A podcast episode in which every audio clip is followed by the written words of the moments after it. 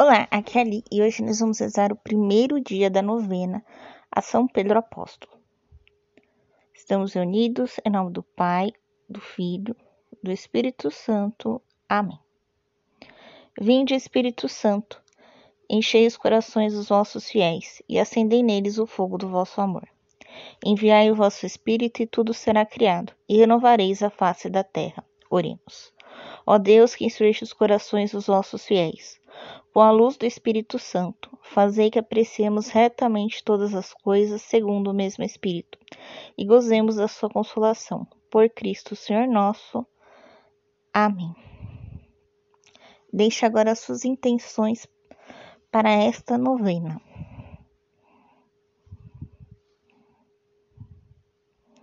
Oração a São Pedro. Gloriosíssimo São Pedro, creio que vós sois o fundamento da Igreja, o pastor universal de todos os fiéis, o depositário das chaves do céu, o verdadeiro vigário de Jesus Cristo. E eu me glorio de ser a vossa ovelha, vosso súdito e filho. Uma graça vos peço com toda a minha alma. Guardai-me sempre unido a vós e fazei que antes me seja arrancado do peito o coração do que o amor e plena submissão que vos devo dos vossos sucessores, os pontífices romanos. Viva e morra como filho vosso e filho da Santa Igreja Católica Apostólica Romana. Assim seja. Pai nosso que estais no céu, santificado seja o vosso nome. Venha a nós o vosso reino, seja feita a vossa vontade, assim na terra como no céu. O pão nosso de cada dia nos dai hoje, perdoai as nossas ofensas, assim como nós perdoamos a quem nos tem ofendido. E não os deixeis cair em tentação, mas livrai-nos do mal. Amém. Ave Maria, cheia de graça, o Senhor é convosco. Bendita sois vós entre as mulheres, bendito é o fruto do vosso ventre, Jesus. Santa Maria, Mãe de Deus, rogai por nós, pecadores, agora e na hora de nossa morte. Amém. Glória ao Pai, ao Filho e ao Espírito Santo, como era no princípio, agora e sempre, por todos os séculos dos séculos. Amém. Estivemos reunidos em nome do Pai, do Filho e do Espírito Santo. Amém.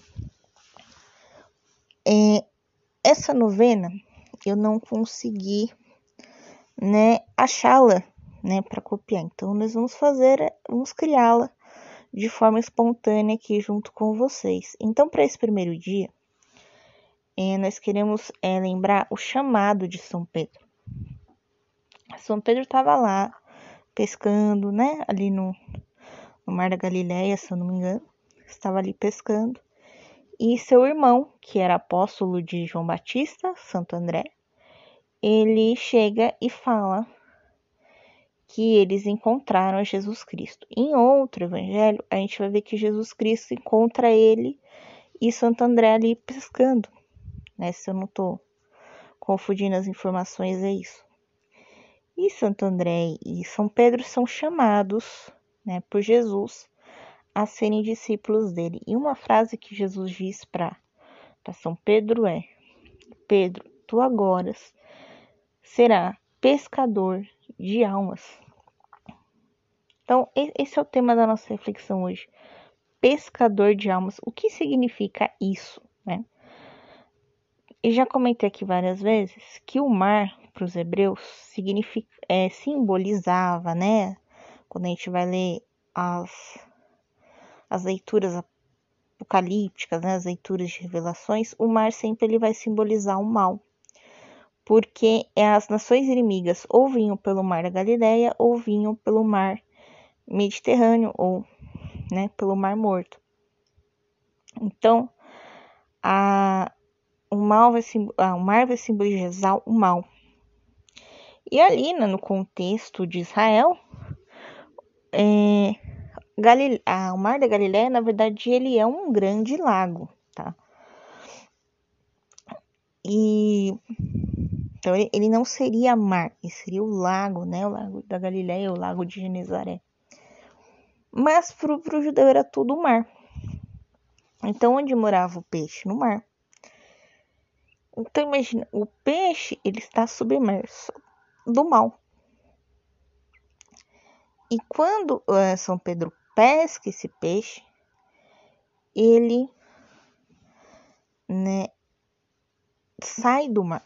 E esse que é importante, ele sai do mar. Então aqui a gente tem duas analogias importantes. A primeira é do mal, né? O mar como mal. Então, e a segunda da do barco como a igreja. Então, quando você tira o peixe do mar, você coloca ele na no barco, né? Não necessariamente, né? Depende muito da, do tipo de pesca, mas é, era o tipo que são, de pesca que São Pedro fazia. Pescava ali no Mar da Galileia e trazia para o barco. Então é isso que Jesus quer dizer. A partir de agora você vai ser pescador de almas, ou seja, você vai tirar essas almas do mar, do mal e vai trazê-las para a igreja. Você vai salvar essas almas e vai trazê-las para junto de Deus. Você vai ressignificar a função dessas almas, a função desses peixinhos. Por isso que é, em muitos lugares a gente vê o símbolo do cristão como um peixe. Então, ou seja, ele é, ele é convertido. Né? Muito bem, né? Foi uma análise espontânea aqui.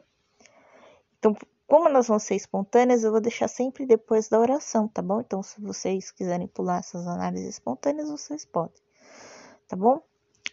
Um beijo, um abraço, que a paz de Cristo esteja convosco e o amor de Maria.